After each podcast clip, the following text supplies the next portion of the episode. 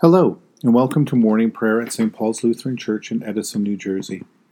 Today is Monday, and we're in ordinary time, the third week after Pentecost. We begin our time of prayer in silence.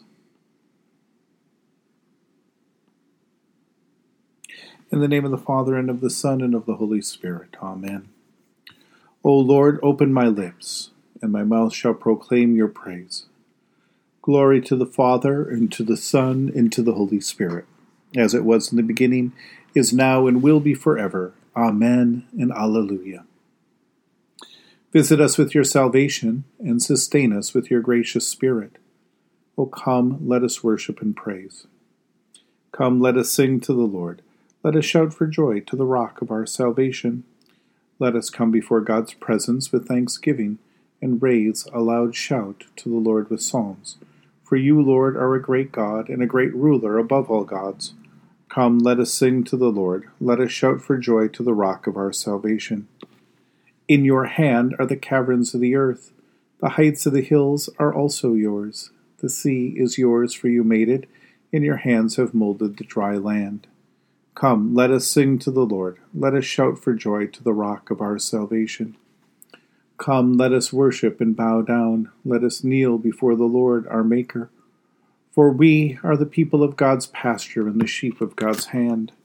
Come, let us sing to the Lord. Let us shout for joy to the rock of our salvation. You have been born anew through the living and abiding Word of God.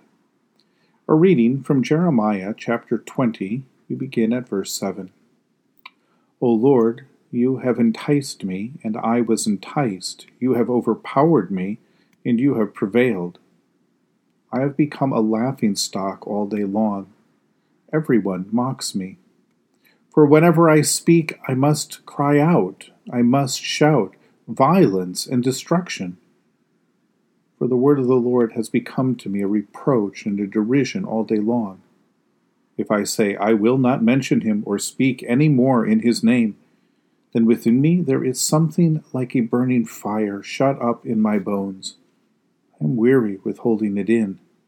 I cannot. For I hear many whispering, Terror is all around. Denounce him, let us denounce him. All my close friends are watching for me to stumble. Perhaps he can be enticed, and we can prevail against him and take our revenge on him. But the Lord is with me like a terrifying warrior Therefore, my persecutors will stumble, and they will not prevail. They will be greatly shamed, for they will not succeed. Their eternal dishonor will never be forgotten. O Lord of hosts, you test the righteous, you see the heart and the mind. Let me see your retribution upon them, for to your cause I have committed my cause.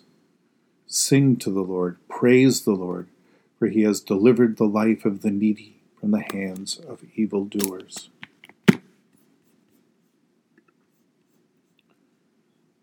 Think we all have a desire to be loved, respected, to feel like we belong in this world.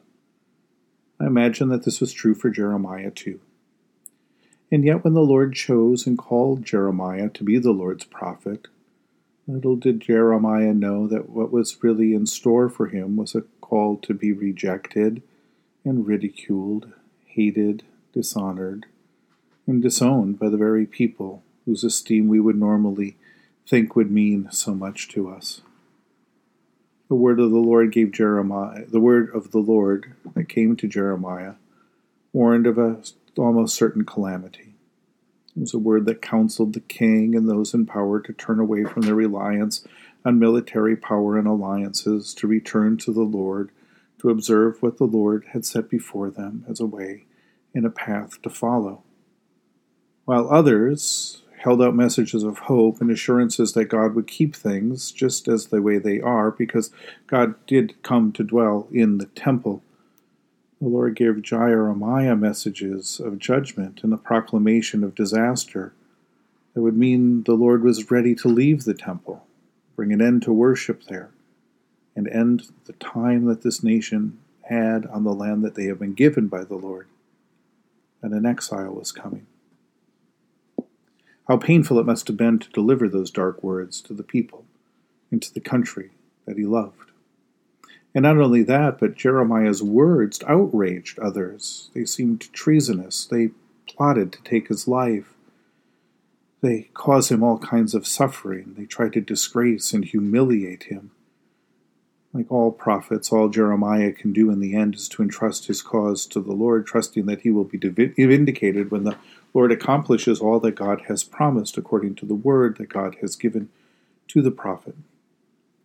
But then again, for people who are close to you, for people that you would rather love and be accepted by, such a word also causes pain.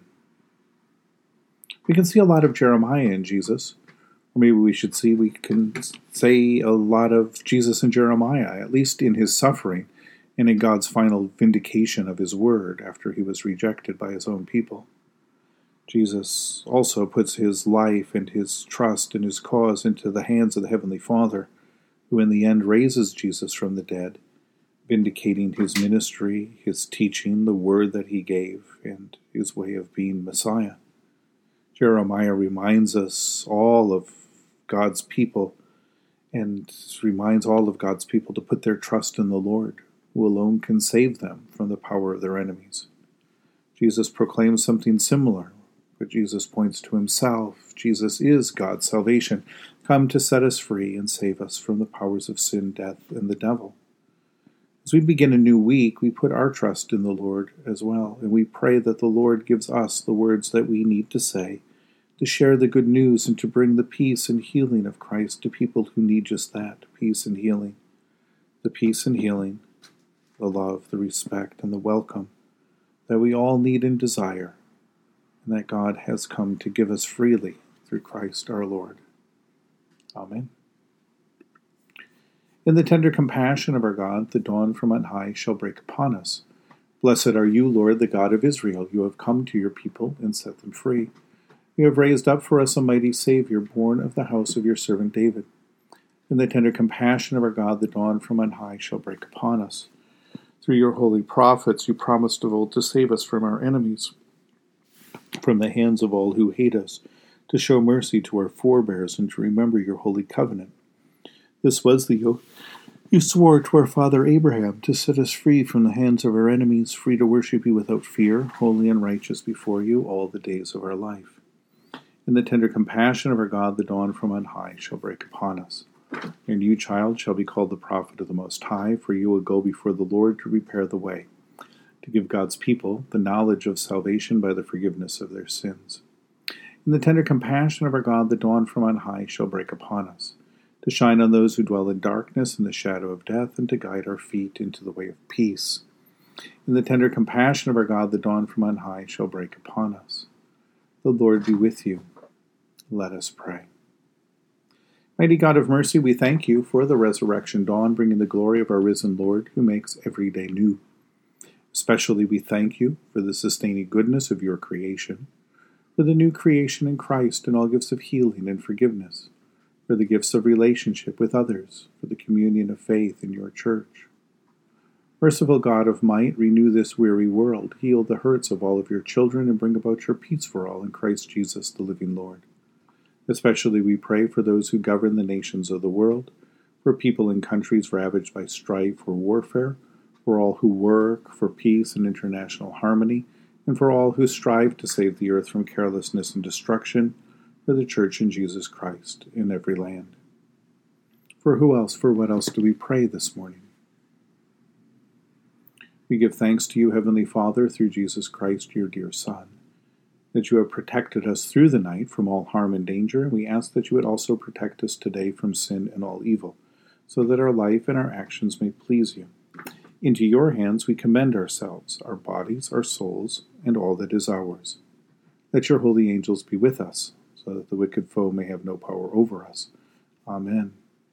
Lord, remember us in your kingdom and teach us to pray. Our Father who art in heaven, hallowed be thy name. Thy kingdom come, thy will be done, on earth as it is in heaven. Give us this day our daily bread, and forgive us our trespasses, as we forgive those who trespass against us. And lead us not into temptation, but deliver us from evil. For thine is the kingdom, and the power, and the glory, for ever and ever. Amen. Let us bless the Lord. May the Holy Spirit fill you with new life and abundant joy. And Almighty God, the Father, the Son, and the Holy Spirit, bless us now and forever. Amen.